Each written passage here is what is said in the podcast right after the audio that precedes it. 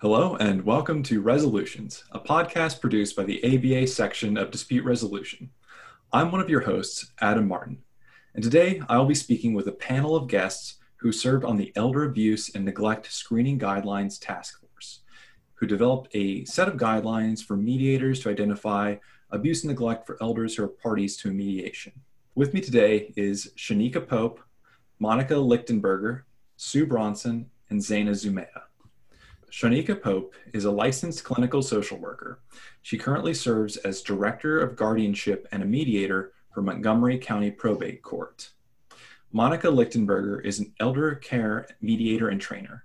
Her 24 years of experience includes positions as a state certified long term care ombudsperson, nurse manager for two acute medical departments with primarily senior patients, and a spiritual minister to seniors in long term care facilities.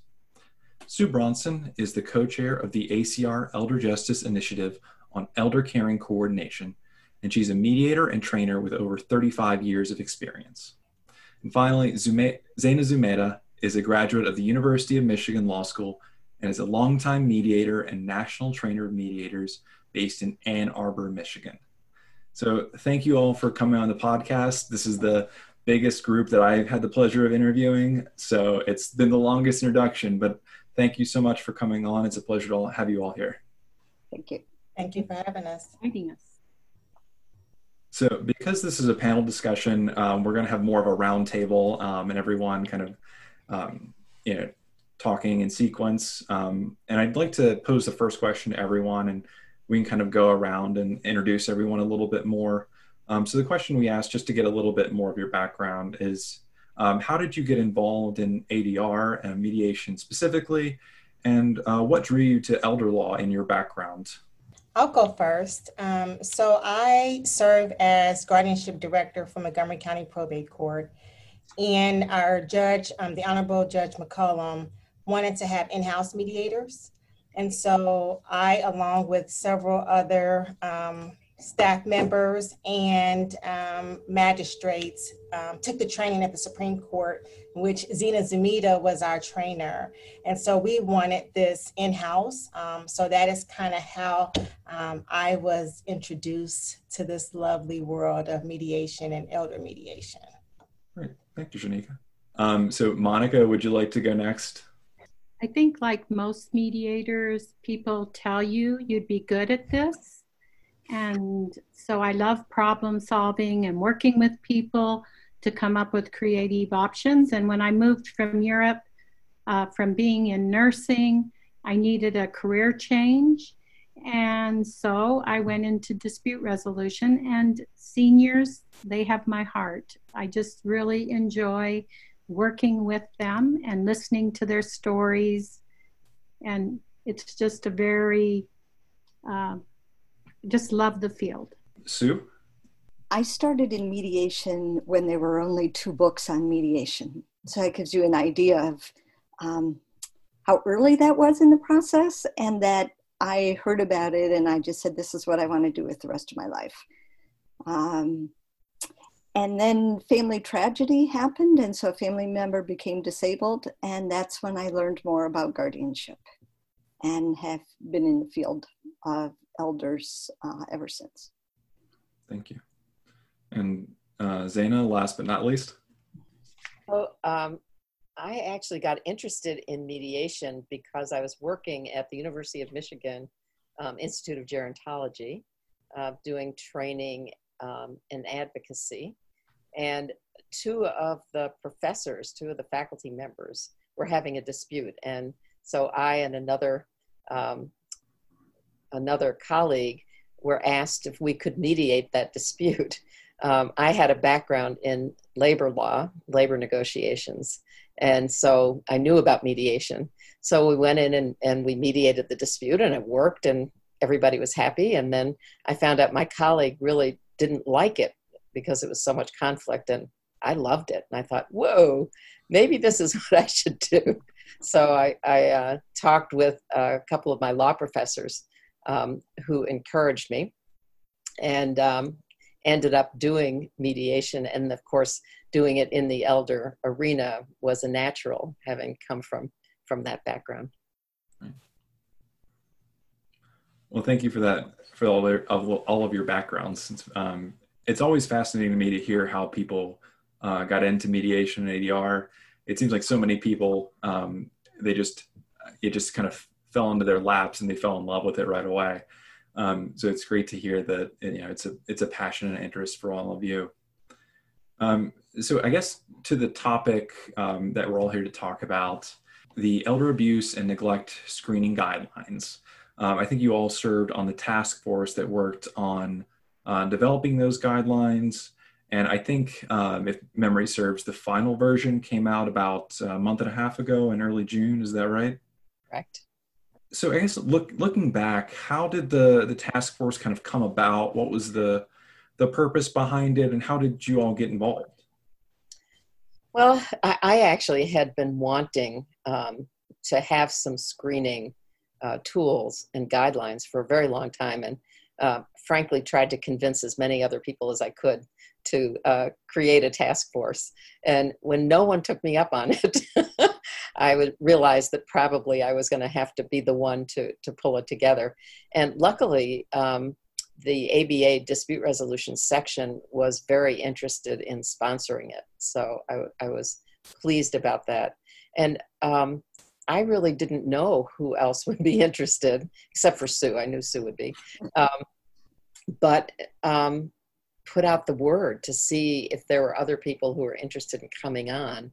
And there were a number of people who who um, showed up and did a lot of work, and we had everything from um, agency people, academics, mediators, of course, attorneys, social workers, nurses, guardians ad litem, and even the head of a state program on dispute resolution who who came in. Um, and at various times for various particular needs, we had other um, experts who came onto the task force. Um, so we've been working on this for uh, close to three years. Um, and I, I'm just so thrilled that it came together and that, that we have a document that we want people to look at and to try um, with a questionnaire and, and sort of guidelines for how to approach it. So um, this has been a real dream of mine. Um, I'm very happy that it's that it's finally happening. Um, how about for Shanika, Sue, and Monica? How did you all get involved in the task force? I'll go. So actually, at my initial training, um, Zena put it out at the end of one of our trainings that if anyone was interested in being a part of the task force, and so I signed up. Um, I was new to mediation, and I thought this would be a just a great way of kind of being in the midst of some seasoned mediators to kind of earn my stripes a little bit. So.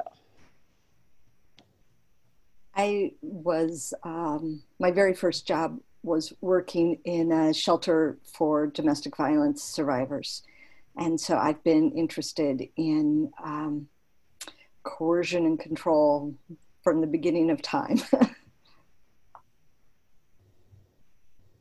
and I, I'm a member of the Pikes Peak uh, Elder Abuse Coalition, and I also mediate restraining orders for the DA's office. And so I'm just really in the mix of it. And so I really want to help elders and make sure that mediation is done appropriately. And I just think it's a needed area. Well, it's certainly a, a great cause. And um, I'm sure a lot of the mediators working with uh, with elders really appreciate your hard work. Um, just for a moment, I want to take a step back and ask a question that I'm sure is obvious to all of you, but just to guide our listeners a little bit. Um, so, what what was kind of the impetus for the creation of the guidelines? What what need or um, what need do you or role do you see them filling? So I think that many mediators um, want to know if it's okay to mediate this case. And being halfway through a mediation is kind of late.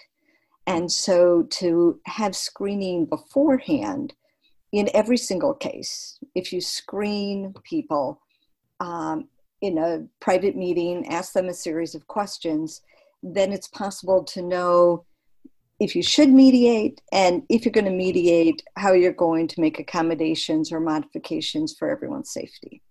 So, I, if I could add to that, um, one of the questions that Sue is alluding to is um, whether it's safe for people to be in a mediation with the other people who are there, um, whether they're going to be intimidated or coerced, um, whether they can reach a voluntary agreement. And these are basic tenets of mediation. But the only way that we can actually find out is to ask. Um, and so many of us have been trying to ask those questions, but cobbling them from questionnaires either from the family law arena or from um, guidance from the medical field or the social work field on elder abuse screening, and they never quite fit. So, trying to find a series of questions and an approach that was specific to elder mediators was was really our goal. And then also drawing focus back to that older adult. You know, that becomes the central point um, in all of this.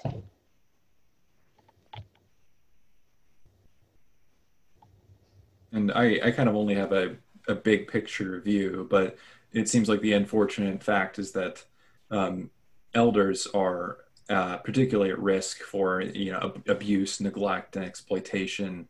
And the guide kind of the underlying purpose of the guidelines is to allow mediators to kind of fulfill this ethical duty to ensure that you know, any settlement reached or the proceedings in the mediation are voluntary and that the participants all have um, the ability to participate knowingly and willingly. Is that kind of the uh, uh i'm sorry the big picture kind of overview of a lot of this?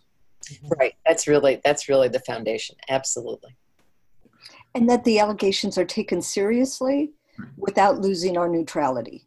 Yeah, I know that's a, a really important concern for a lot of mediators is um, ensuring that the participants are all there uh, knowingly and willingly and being uh, active participants, but also maintaining, um, you know, their role as a as a neutral. So I think it's a, a it's a, at times it may be a difficult line to walk, but I think the guidelines do a a great deal to help uh, mediators navigate that that line. That's definitely the hope. Yeah. Uh, so getting getting a little bit more into the the nitty gritty or the procedure of the guidelines. So would you mind walking me through a little bit of the the process for um, screening? I think specifically for abuse, neglect, and exploitation in the elder context. So um, when we make contact with people or they make contact with us, we let them know that we'd like to have some private time to talk to them about their concerns and about mediation and to see if there's a good fit, if mediation can go forward.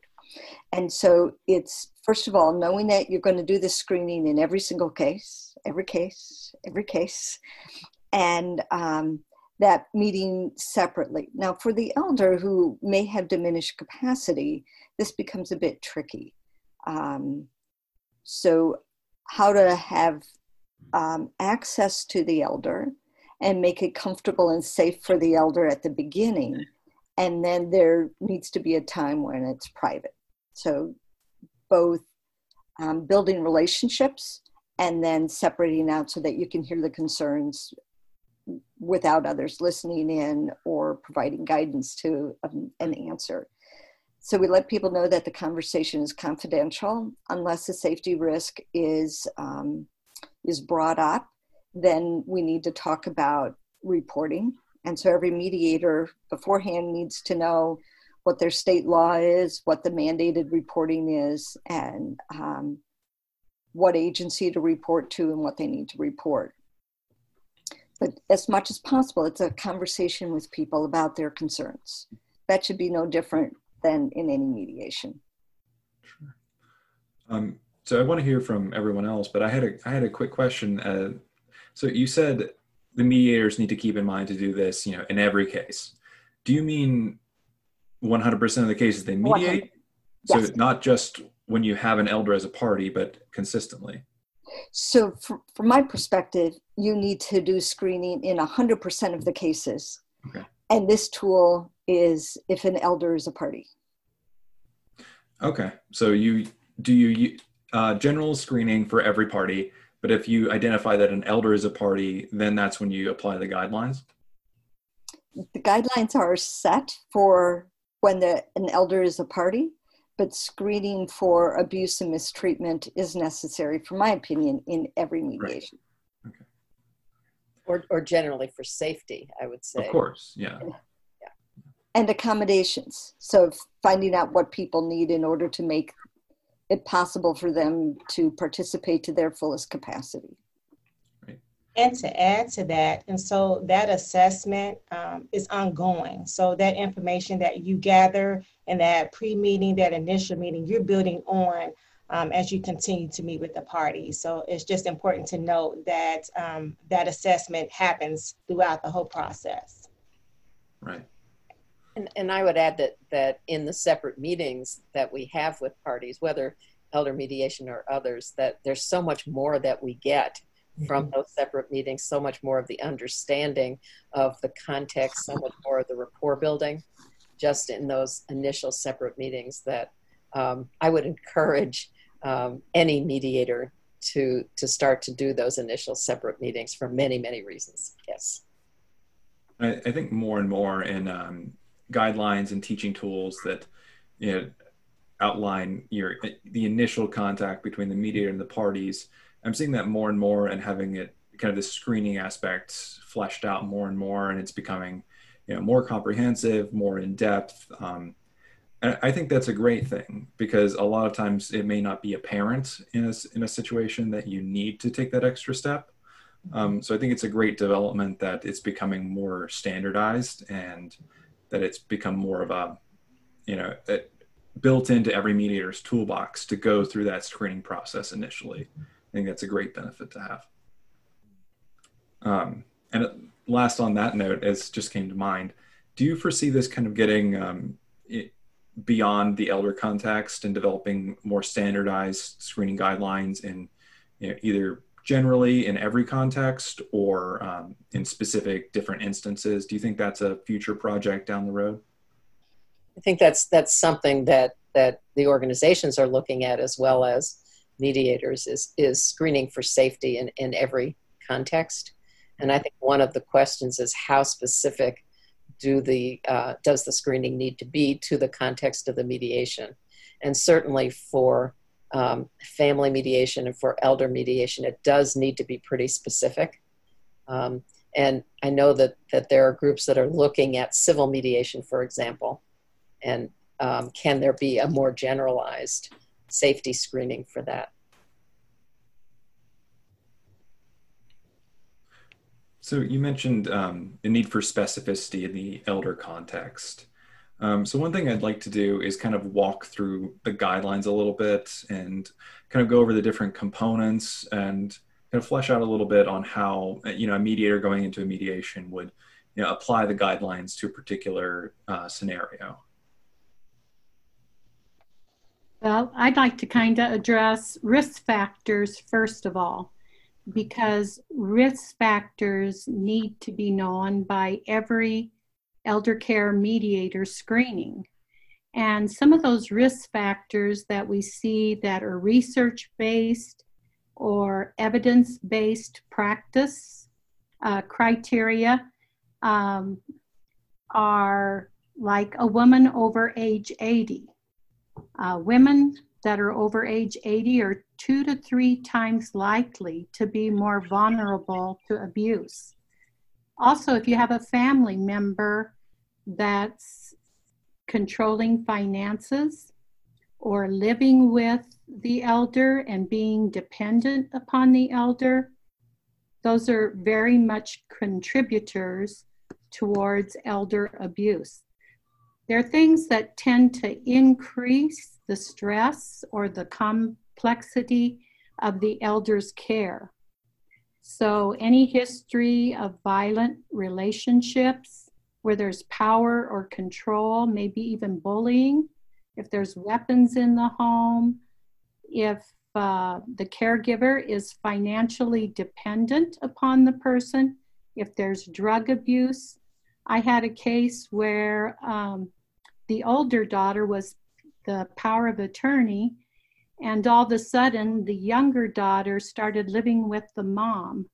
And she got the power of attorney changed to her. And she also had been in rehabilitation facilities several times due to drugs. And she didn't have a job. She was financially dependent upon the mother. And so these are what we call risk factors. And all mediators should be aware of them. And then we actually have the screening tool. And uh, we have divided the screening tool into two categories. And we have orange indicators, which is maybe um, something that kind of catches your attention that abuse may be going on. And then we have red signs or red indicators that maybe indicate you should take further action as referral. And just to give you an example, let's say there are uh, many categories that we have of abuse. We have physical abuse, we have sexual abuse, we have abuse um, uh, with financial exploitation, there's also abandonment and neglect and self neglect, and then psychological abuse. So let's just take one of the categories like physical abuse. You may notice when you're talking with the elder that she seems or he seems scared, maybe over sedated.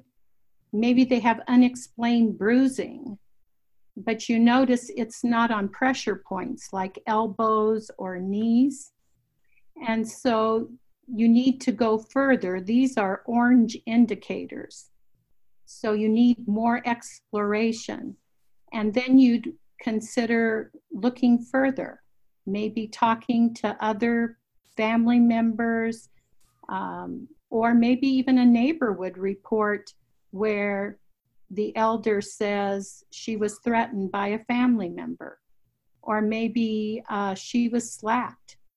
So then you look at, you know, what are people saying, and does it indicate uh, a more serious situation? And being a red indicator, then you might make a referral.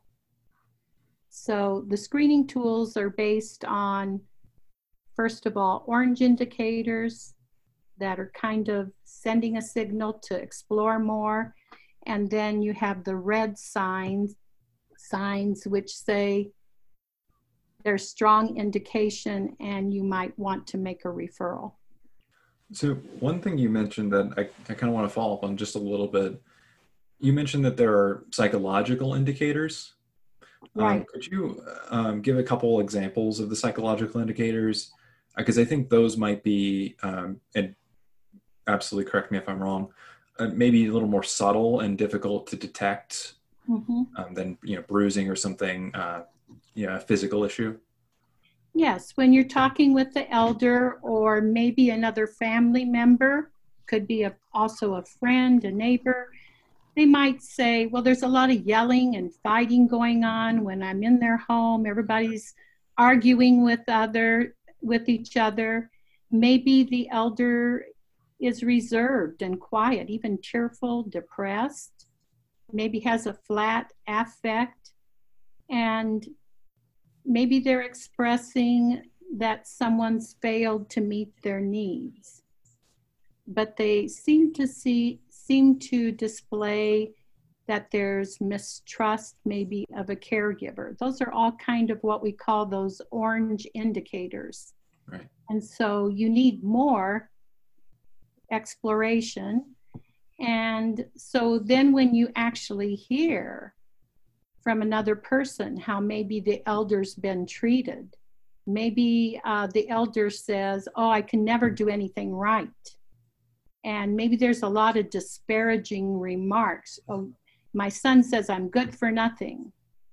And so those are more red signs when they maybe even say they fear their caregiver, their family member, then those are times that psychological abuse could be occurring. And know that we're not diagnosing this or we're not saying abuse is occurring. We just suspect that it may be, and we need a professional involved to make that conclusion. And that's that's a very important point. It's that you're not diagnosing, you're not uh, making a final conclusion, but it's interesting to see how you know relatively sometimes in the very subtle uh, factors or um, you know, things you you know may notice but kind of write off those can lead to you uncovering something that is uh, more troubling. And that's I, I, see that as one of the purposes of the guideline to initiate that second level of questioning that you know really drills down to see if there is an issue going on. Exactly. Zena and Sue talked earlier about the importance of building the relationship, and that relationship offers kind of that safe space, you know, for the mediator to ask those exploratory questions. And so that relationship, that rapport building becomes essential when we're trying to gather more information, you know, just ensuring that that, that, that elder, that older person has a safe space to really um, kind of um, answer those questions um, in a safe way. And Shanika, do you want to talk more about the actual questions? Sure. And so um, the tool um, separated the questions. So there are some questions for family members, and then there are some questions for the older adult.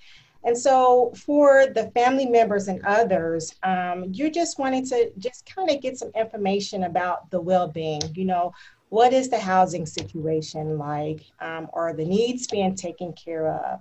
um, as reported by the family members or those in connection with the older adult. You know, what are the relationships um, that that older adult's involved in? Describe those relationships. Um, you want to um, inquire about healthcare needs. You know, um, are there any recent hospital visits, ER visits? Um, or is the is the older adult um, maintaining medical appointments and is there continuity of care meaning if there was a medical appointment and there needed to be a follow-up appointment or those things happening on behalf of the older person um, and so quality of life is another area you know we always think about medical needs housing needs but quality of life is important so social aspects you know what areas um, of the elders of the older person's social life um, are they involved in um, do they have access to those activities when was the last time they were involved in those areas. And so you're looking at all the domains of that older um, adult's life. So not just medical, not just housing, but every dimension that impacts that older adult.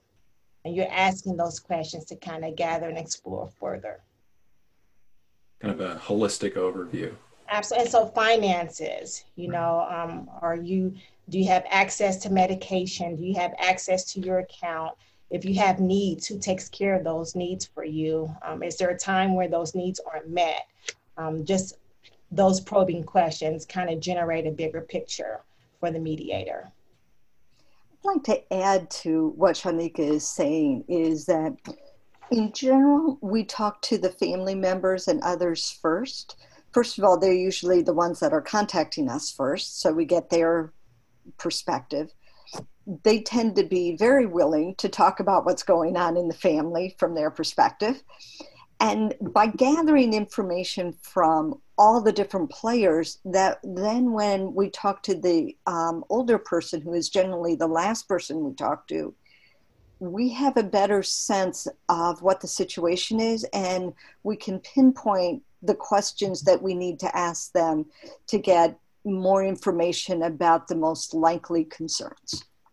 So then we move to talking to the elder.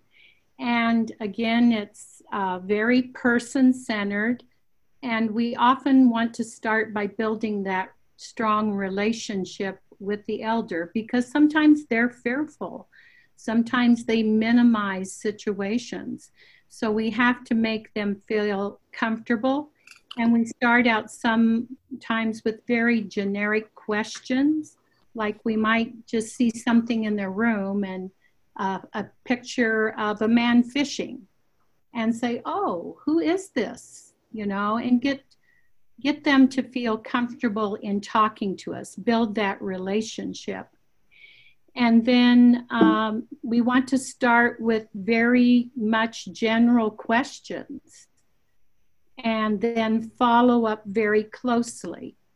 So uh, after talking with them, maybe how are you doing? How's your care going? What's the day like for you? Um, maybe they'll say, oh, my hip is acting out. And we might just follow closely. How long has that been going on? Oh, for, a, for at least a month now. And uh, well, how did that happen? Follow very closely. Well, I was trying to get the phone, but I couldn't reach it. Well, where was your phone? Oh, up on the top shelf. And I had to use a step stool. Well, um, and my son must have been in a hurry and just left it up there and then maybe asking, well, have you seen a doctor? Has your a doctor seen your hip? Oh, my son's so busy. He said he'd get to it soon. So just by um, making them feel comfortable, letting them lead the conversation, but following very closely on everything they say, we can get a lot of information. And again, the same questions that Shanika was talking about and looking at all the different areas care, self care, well being, finances, their physical comfort and safety, just hitting all those areas and asking very open, non threatening, grilling questions at first and letting them feel comfortable to tell us as much as they can and then getting more specific and close and then maybe asking uh, a closed question in the end. Has anyone harmed you? Uh, you know, being more direct at the end of your questioning. And then always asking that big open question at the very end Is there anything more you'd like to share with me mm-hmm. about your care, your finances? Yeah, and that, that seems like a great way to kind of build a rapport and build trust, um, which I think is ultimately necessary. I know very rarely would you walk into a room and say, is there any abuse going on? and have someone say well actually yes yes there is.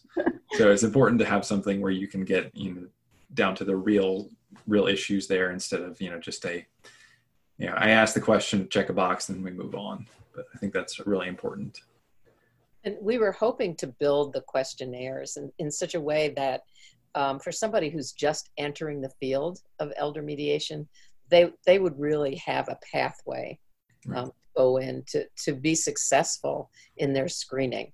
Um, and we know that there are people who are very experienced in this field who may not need that same pathway, but we wanted to make sure that that it was really accessible for those people who are just beginning or just beginning in this particular area. And it's a reminder for all of us so if you do go through the screening tool and you do identify something of significant concern, what action should the mediator take? That's a great question, Adam. And there's really a number of steps that the mediator needs to do. One is to consider not mediating. So if there's um, coercive power, then certainly we're not going to mediate. But I think oftentimes there's that in between, I'm not certain. And so it's important to just consider is this a case appropriate for mediation or not? Or there may have been risk factors or things that you caught out of the corner of your eye at the edges and there's a rationale for it but maybe maybe not. So then you have to think about how can i continue with the mediation and just keep alert as shanika said earlier screening is ongoing. So as we work with people that we may start seeing a pattern or we may start putting two and two together differently than we did in the past and then, if you decide that mediation is appropriate, the first question is Are there accommodations that are needed to make it safe, comfortable, and accessible for people? So, do we need to meet in the elder's home?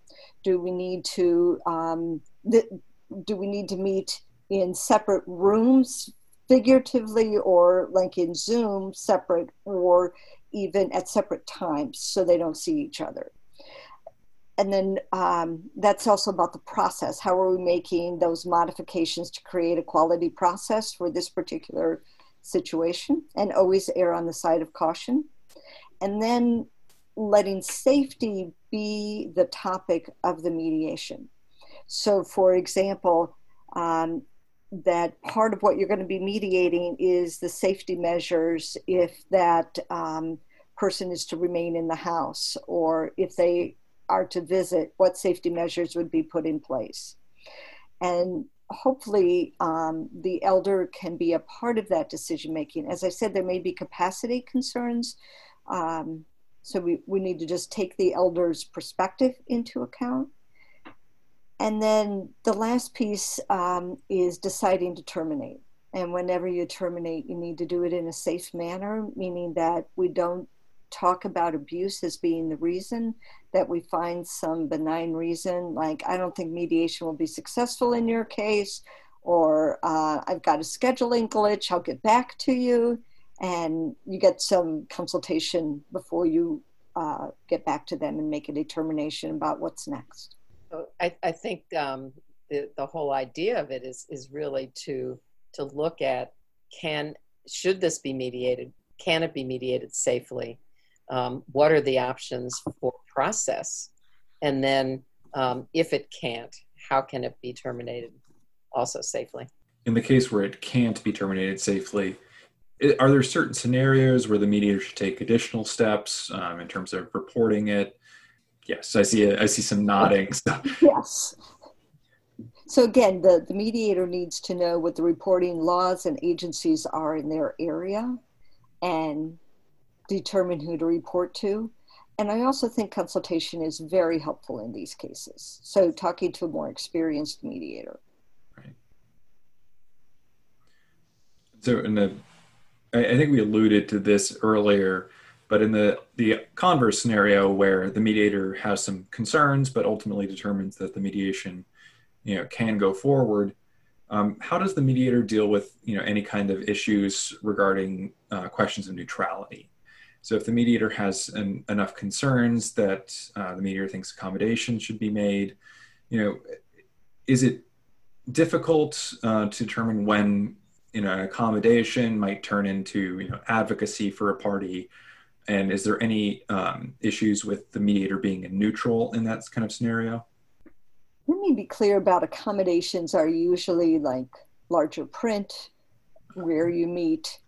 Um, it may be having a pet there so that they feel more comfortable. So the accommodations are, are more like that. So we're really talking about modifications to the process. So, what needs to be done to make this a quality safe process where people can feel comfortable having the discussion? If they're not going to be comfortable having the discussion, do we need to bring in um, attorneys or advocates? Do we need to um, meet at separate times? Do we need to um, not mediate at all? So, it, it's a lot of questions. Right. I think that that sometimes gets confused.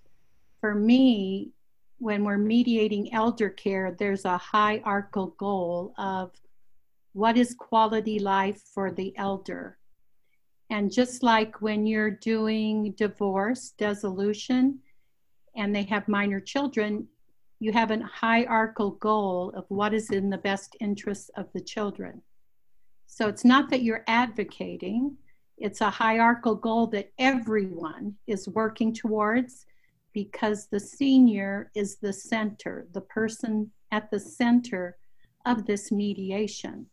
And her interests or his, his or her interests, needs, wants, concerns, desires, fears are what are being dr- addressed so that they can have the best quality of life. And that has nothing to do with being impartial. That's a hierarchical goal. I think it sometimes with with um, divorce and family mediation, you think of child-centered, quote unquote, mediation, and this is this is elder-centered mediation. But I think you're correct that we can't go to the extent of advocating for the senior. What we need to do is to make sure that in the mediation itself, there are people there who are doing that advocacy. And so part of our responsibility is making sure that the right people are there. Um, maybe a guardian ad litem is important, uh, or a, a representative uh, of for the uh, older person. Um, and that may be true for family members and others as well, agency people. So part of our responsibility is making sure that those people who can advocate are there because we can't. Another example would be an ombudsman in a long term care facility. They advocate for the elders. Because I think one of the issues um, that that we were all mentioning is um, the safety and the quality of life of the older adult.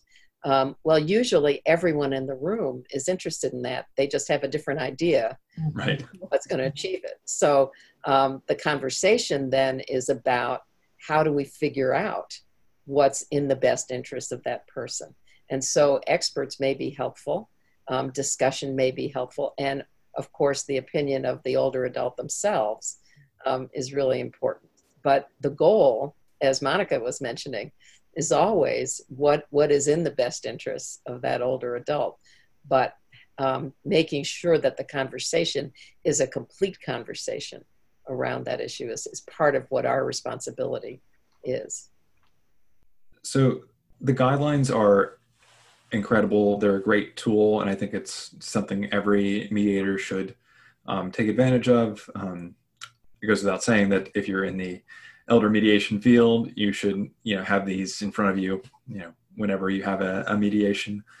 Um, but I I'm sure there's still more that can be done. So I wanted to pose to you, uh, what are the next steps? You know, what's next on your agenda and for the community at large? Well, and I think you put that exactly right, Adam. That that there's lots more to be done. So. Um, this is this is our attempt to to put out kind of a first version of it. Um, we really need feedback. Mm-hmm. People who are using it, people who are looking at it, what are their concerns, and we need people to use it um, and to see whether it works. Uh, whether there are things that don't work that are in it, things that need to be added to it. Is the way we set it up the best way? And I think our vision is that it will go through many different iterations um, over the years.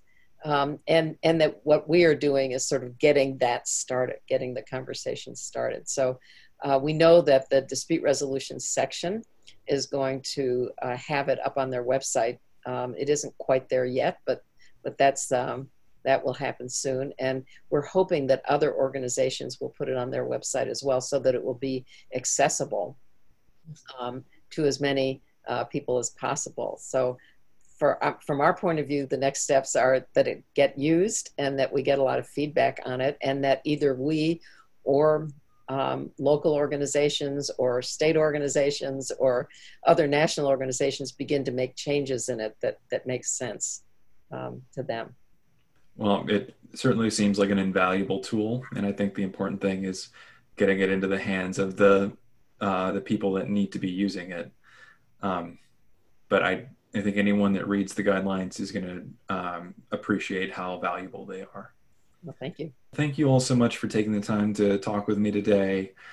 You know, as we've said throughout, the guidelines are an immensely valuable tool that every mediator, I, I think every mediator should look at them um, because, as we discussed earlier, you know, this uh, screening process at the beginning of a mediation is certainly necessary, and I think they're informative no matter you know what area uh, you're mediating in but particularly if you're an elder mediator, um, I think the guidelines are essential. Um, so we're so we're going to post a link um, to the guidelines, the final version, um, and listeners can access those in the ABA website, um, and there should be a link in the podcast description as well.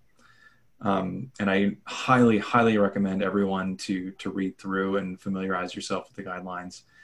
they're just extremely well done um, because there is a great task force uh, behind them uh, coming up with them and um, crystallizing them into uh, written guidelines. So, thank you so much for for having us. Uh, this is our first venture in making it public. So we really appreciate it. Yeah, well, it was a pleasure talking to you. Uh, it's been a great episode, and thank you all for having this little mini roundtable with me. Thank, Thank you. Thank you. And listeners, thank you for tuning in this week, and we'll see you soon for another episode of Resolution.